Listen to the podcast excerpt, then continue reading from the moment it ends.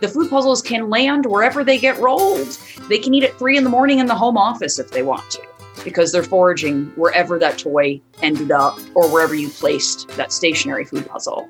Because we have to remember that they're they're not family style eaters. You know, we want to go to a big Italian restaurant and have a dinner with our family, and the cats want to go through the drive-through and eat in their car in a parking lot. Welcome to the Call the Vet Show, the podcast that helps pet parents understand and optimize the health of their furry family so they can live the full and happy life you want for them. And here's your host, veterinarian Dr. Alex Avery. Hello, my champion pet parents. I hope you're doing well. Thank you for joining me for another episode of the Call the Vet Show. If we've not met before, then my name is Dr. Alex. I'm a veterinarian in companion animal practice, probably in the other side of the world to you, in New Zealand. And my aim here on this show is to really help you understand and optimize your pet's health so that they can live the life you want for them. And it's not as difficult as you might think to keep them as happy and healthy as possible. And that's really what my mission here is all about to share my knowledge, my experience as a practicing veterinarian with you, and to bring you my expert guests who share a wealth of different information about all different aspects of pet care to ensure that they're physically fit but also mentally fit. And that mental fitness is kind of the big focus for today for our cats specifically. We spoke to Doggy Dan a few episodes back, which was talking about the mental wellness of our dogs, and today it's our cat's turn. And so today we're talking to Ingrid Johnson, who is a cat behavior consultant extraordinaire. She is incredibly passionate about this topic and she drops some absolute knowledge bombs and things that will I imagine, revolutionize the way that you are going to care for your cat. There's certainly big changes that I need to make in my cat's life to make sure that they are as happy as possible. And there is a little bit of friction in my house between our two cats. And I think um, some of the changes that we'll make and that will be discussed are going to help my cats deal with that. And I know that that's a common problem that many people have when there is more than one cat living in the household. But before we get into that, I hope that you've been keeping well wherever it is that you are, that you've been surviving the hot weather. Uh, if you're in the Northern Hemisphere, I know there's been unprecedented heat waves, and I hope you and your furry family members are staying safe and well at what can be very challenging uh, temperatures, and, and they can actually be really life threatening. Ironically, here in New Zealand, it's winter, uh, so we're pretty cold. There's a thick frost on the ground today, and we're actually just in our first week back from school holidays. So in New Zealand, we have four four school terms in the year, and there's a couple of weeks holiday between the two. So uh, we took that opportunity to have a week off, um, went on holiday, had a few days skiing, which was really fantastic. Uh, the kids haven't really done a huge amount before, but they got on really well, and I enjoyed getting back on the slopes after what's been a break of yeah, probably kind of four, five, six years. So no broken bones, which was always a always a bonus. And yeah, we had a great time. So feeling refreshed, back raring to go. And today's episode is an absolute cracker to get stuck back into. So without further ado, I hope you enjoyed today's show. Here's the fantastic Ingrid Johnson. Here's this episode's expert interview. Ingrid, welcome along to the show. Really pleased to be talking to you today. Thank you so much for having me. This is very exciting. Well, I'm very excited, and this is a topic, a hot topic that has been kind of requested for me after um, one of the previous podcasts about dog behavior. People were really dying to know about cat behavior and how their needs differ from dogs, uh, because I think it's something that's often not thought about as much as it should be, or, you know, we thought, well, cats are small dogs, which is completely untrue. Um, but, you know, diving back into to your past, what kind of really got you interested in the world of the cats and, and cat behavior specifically? Well, you know, of course, the typical answer comes up of I always loved animals. You know that everyone starts off with that. But um, I actually graduated from art school, and I was trying to trap a cat the same week. And as I bring the cat up to get spayed, the veterinarian asked me if I wanted a job, and I was like, I've always wanted to work in a vet clinic. And here I am, you know, my family's like, why am I paying these student loans? So I got a job at a cat only vet clinic. And I was always much more fascinated with why do they do what they do rather than why does that organ function that way? I always felt a little more tangible to me coming into the field, you know, not having gone to vet school.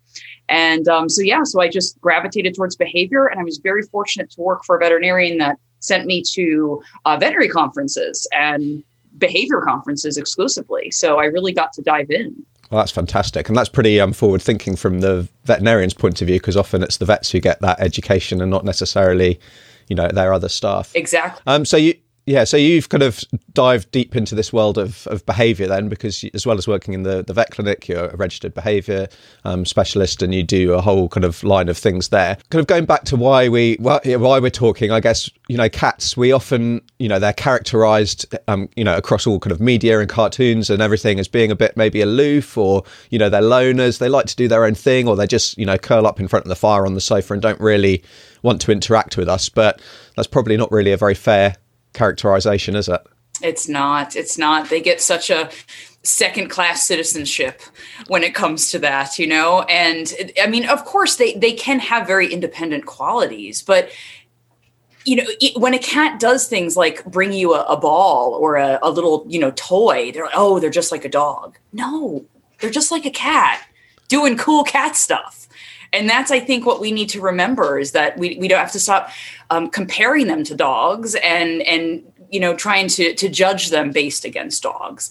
Um, they have their own repertoire of behaviors and activities that they like to engage in. And both species can do some similar things like be trained for example and walk on a leash and come when called and sit and high five. And i think we just have to elevate our expectation of the cats and start um, training them into doing these types of behaviors from a young age and and stop just assuming, oh, well, we've got a kitten, we'll just give it a cat condo and a litter box and we're good.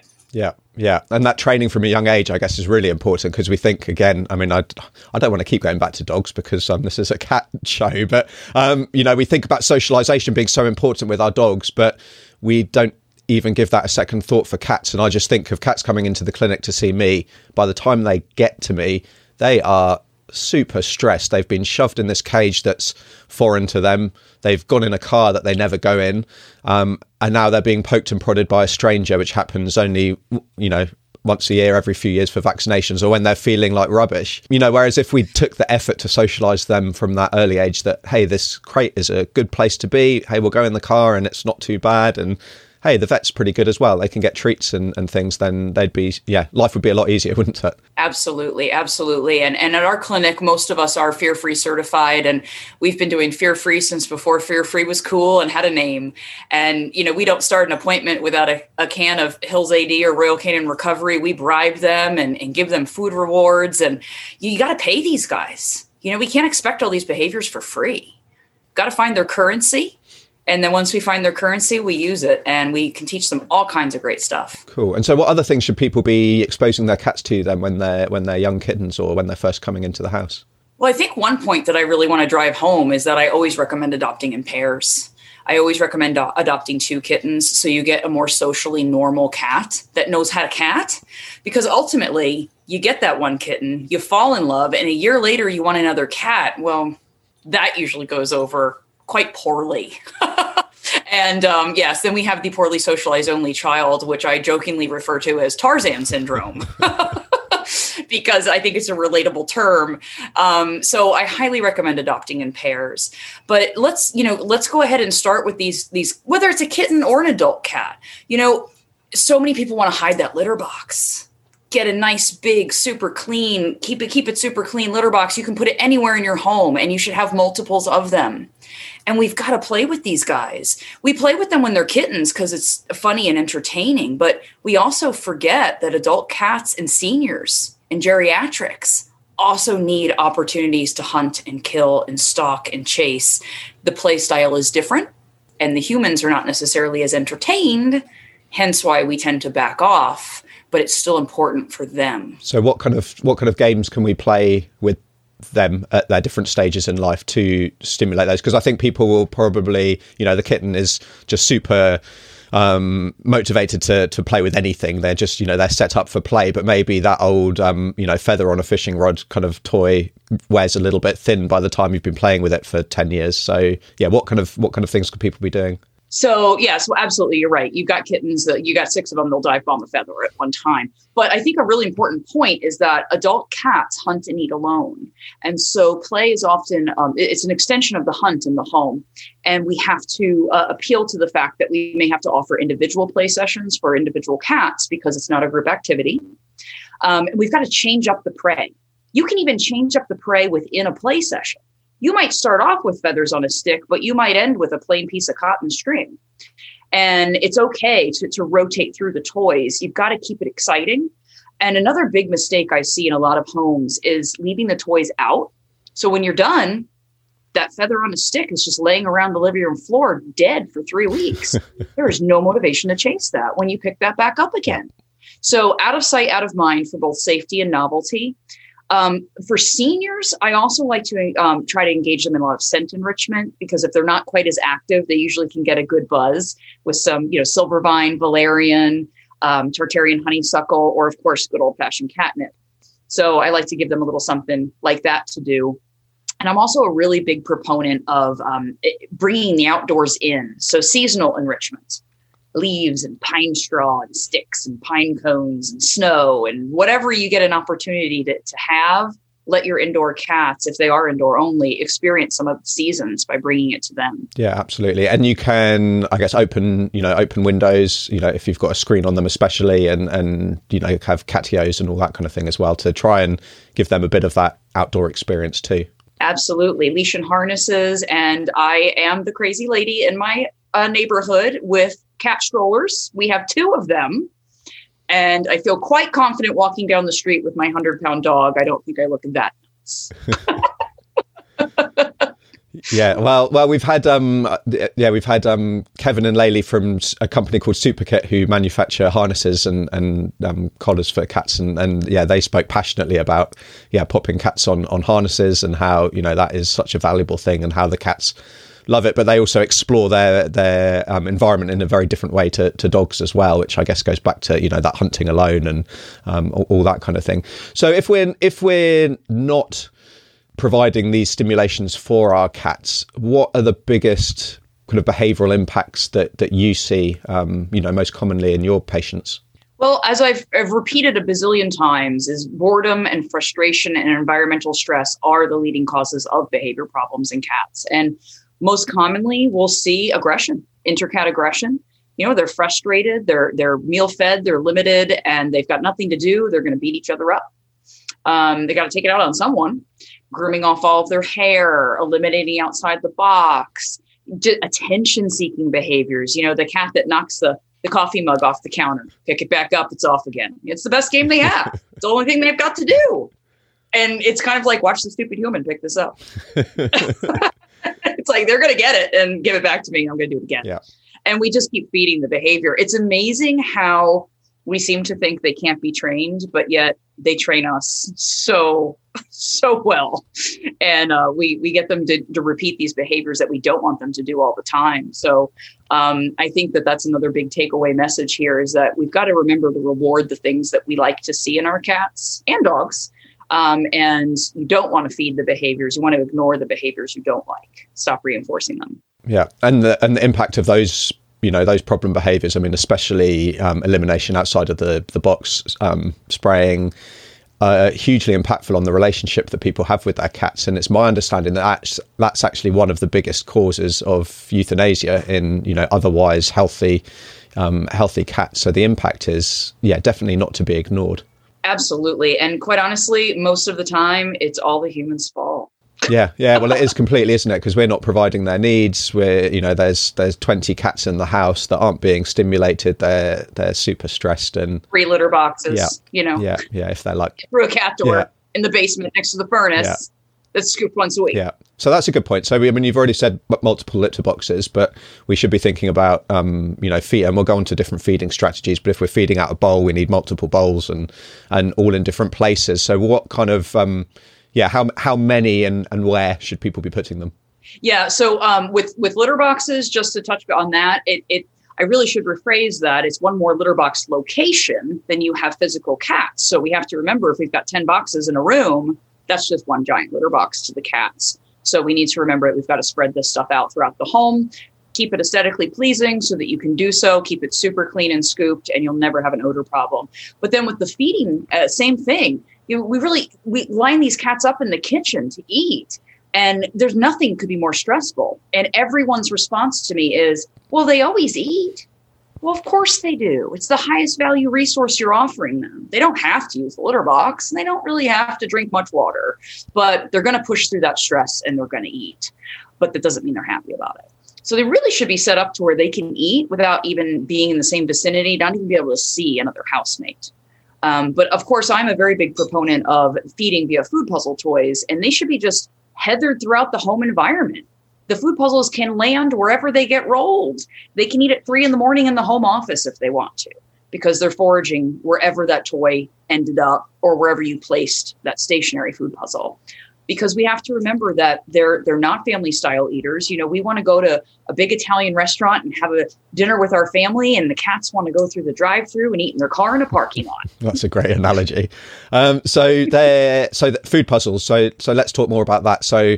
Um, you know, we're not wanting to just feed in a bowl. We're wanting to, I guess, the puzzles, as well as providing that mental stimulation, it's providing their for their drive to to hunt and stalk and, and that kind of thing. Yeah. I, I would imagine it, it introduces a concept of positive frustration where they're they're presented with a problem but as soon as they solve the problem they're very freely rewarded with food so it becomes very self-fulfilling to continue to do the behavior and but but with cats the key is novelty they are not going to work for food that you've been giving them for free in a bowl for the last 5 years they are smart enough to make that distinction you go to a restaurant and you get lobster in the shell and a lobster shelled for you with a dish of butter next to it what are you going to take the first bite of your cats are not going to work for food that's been free.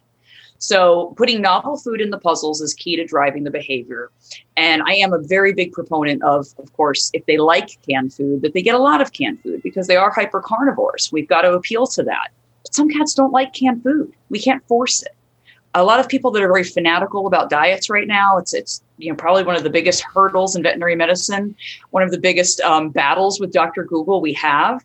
Um, some cats just like dry food and it's okay kibble doesn't kill cats. Yeah, yeah. Oh, it's yeah. I but, mean, you could get into that for a long time, couldn't yeah, we? exactly. I mean, I guess I. I mean, I. I well, it's something that I say to to my clients, but I also kind of advocate having that variety. So we talked, you know, at the beginning about exposing and socialization and all that kind of thing. I, I like to say, well, let's try and give them lots of different things for the, and the benefit there in my mind is so that if we do need to change their diet and, and we would rather that they had a wet diet because of something that they have developed independent from eating a dry food, then they're more likely to have that because it's not kind of completely alien to them and they've not become kibble junkies. Absolutely. Yeah, I agree. I agree, especially with kittens. You know, so many cats that don't eat canned food just weren't exposed to it when they were babies. So they just, they're like, what's that?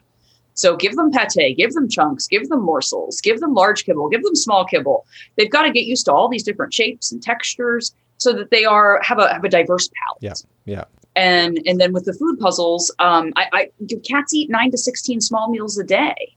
So we've got to appeal to that frequent, tiny little meals uh, and, and meal feeding them twice a day leads to a lot of vomiting and stress and lack of control.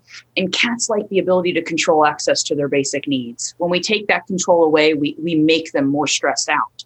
So if we just allow them to free feed, but with effort, it's kind of the happy medium between a big trough and 32 pounds and diabetic and skinny and frustrated and bald because we've groomed off all our hair because we only get fed twice a day. Yeah. So it's it's the balance to me. Okay. And with so food toys, what kind of different food toys are are there? I mean, I certainly know I, I've used the balls with holes in them. There's the kind of slow feeder kind of things with the fingers. Um, yeah, what kind of different things? And do we need to be kind of staging them? And if we've never used food toys before, you know, we don't want to be going for the the hardest puzzle, presumably. Absolutely. Oh boy, so I could talk about this the whole rest of the time. So you're gonna have to stop me.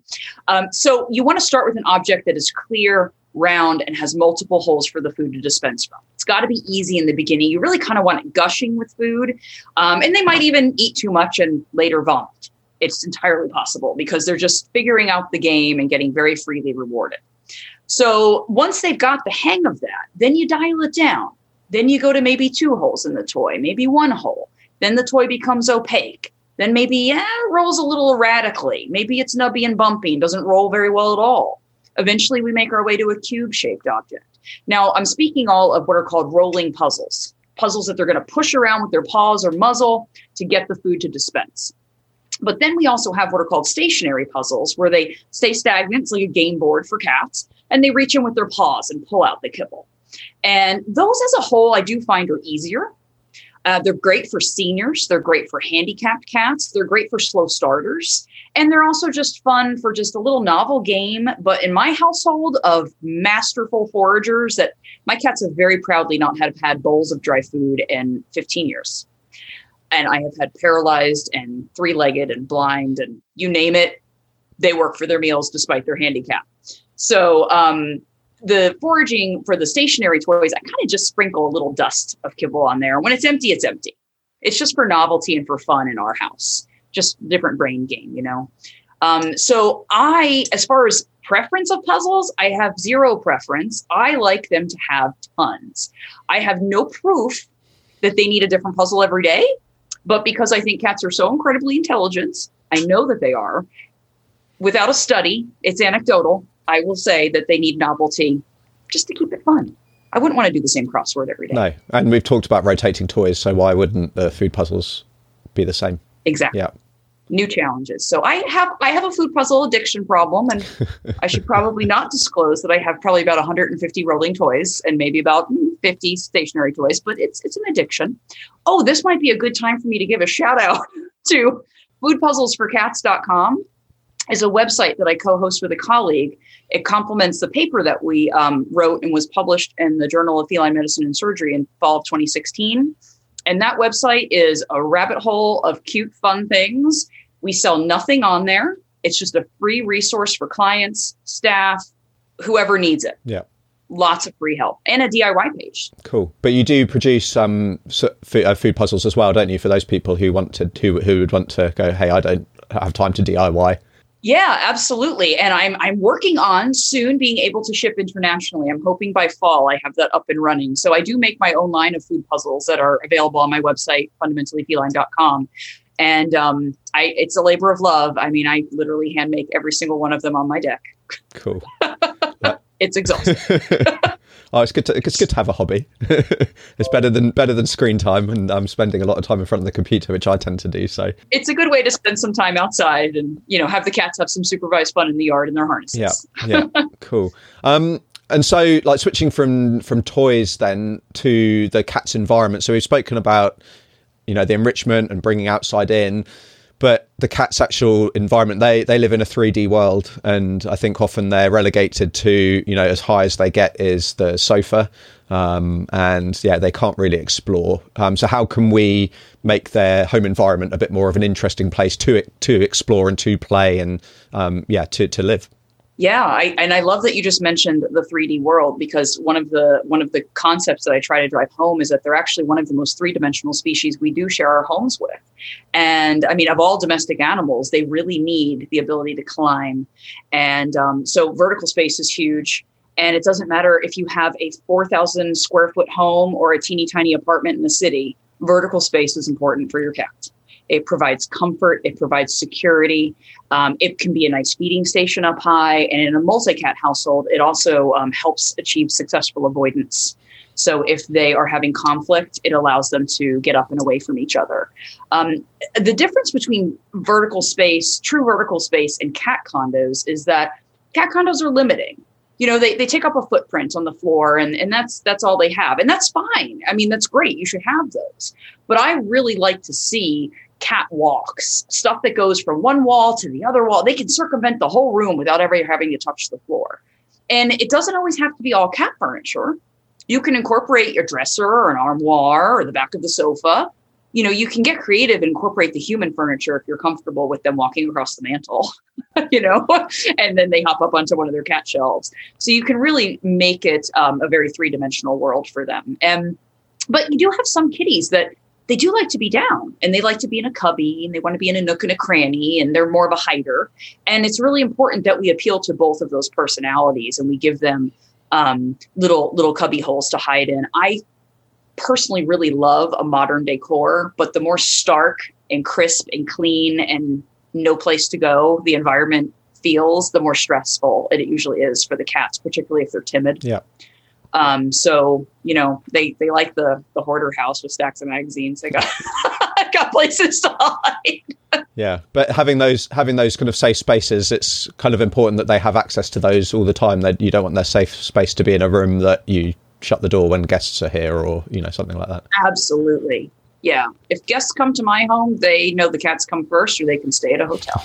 well, it's good to have that expectation as soon as they get in, isn't it? Oh yes. They they're very aware. The doors stay open because there's litter boxes, food, and food puzzles in their room. And the cats that like to use that room have to be able to access it. So gotta keep the door cracked. So, Ingrid, this has been a great conversation. Is there anything else that we've not really covered that um, kind of talk, that, that, that we should have done, or questions that I haven't asked that I should have done? Oh, I could I could talk to you for hours about all of these things. So I, I can't think of anything at the moment that we've got to talk about. But yeah, I think we covered some good topics. Cool. But for people who want to dive into kind of more about you and more inf- information about you, um, yeah, we've fundamentally feline.com is kind of your home, but you've got lots of other places on social media and things as well, don't you? Yeah, absolutely. I'm on all the majors, you know, Instagram, Facebook, Twitter, and YouTube.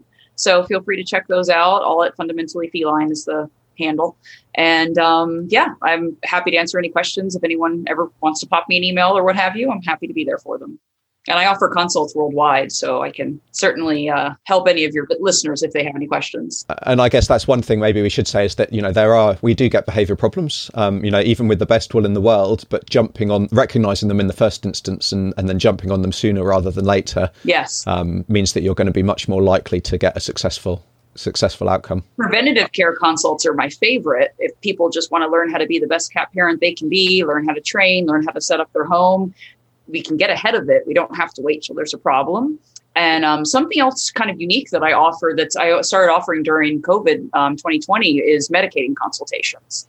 Um, so that I do a, a, live Zoom call with families and demonstrate with my own cats on how to train the cats to take meds before they need meds. Perfect. That's the yeah, key. Yeah, I guess with everything, prevention is far better than battling and and treating and yes. curing. So yeah, a little bit of forethought there. That that's a fantastic idea, and I hope um, a lot of people take you up on those because it's a big cause of stress and it can limit our ability to treat our patients as well if they you know they're just not able to be medicated. So that's you know something that we don't think about until it happens a lot of the time. You're right. You're right. Getting ahead of it's key. Yeah. Well, fantastic, Ingrid. Thank you so much for your time today. We will have to have another chat about some common problems, um, problem behaviours that we see. Um, but yeah, this has been great. All all of the links will be left in the in the show notes. Um, yeah, and take care, Ingrid. Until next time. All right. Thank you so much. Have a good day. Helping your pet live the happy, healthy life they deserve. So chuck those food bowls away, get those high spaces accessible to your cat. I'd love to hear what changes you're going to make to your cat's care as a result of listening to Ingrid's advice and our discussion today. The best place to get me is on Instagram, where you can find me at Our Pets Health. Uh, you can also check out all of the links and other resources mentioned and check out more about Ingrid over at callthevet.org. So make sure you check those out. And all that's left for me to say is to make sure you hit that follow or subscribe button on whichever podcasting app you're listening to so you don't miss out on all of my future episodes, which some of which are just me kind of sharing my experience and deep diving into certain medical conditions that your pets might suffer from, and others are just like today, where I talk to some fantastic, incredibly knowledgeable, and very passionate people about their expertise in the world of pet care. So make sure you do that. I'd love to hear from you. And until next time, I'm Dr. Alex. This is the Call the Vet Show because they're family. That's it for this episode of the Call the Vet Show. Be sure to visit callthevet.org to join the conversation, access the show notes, and discover our fantastic bonus content. We'll see you next time.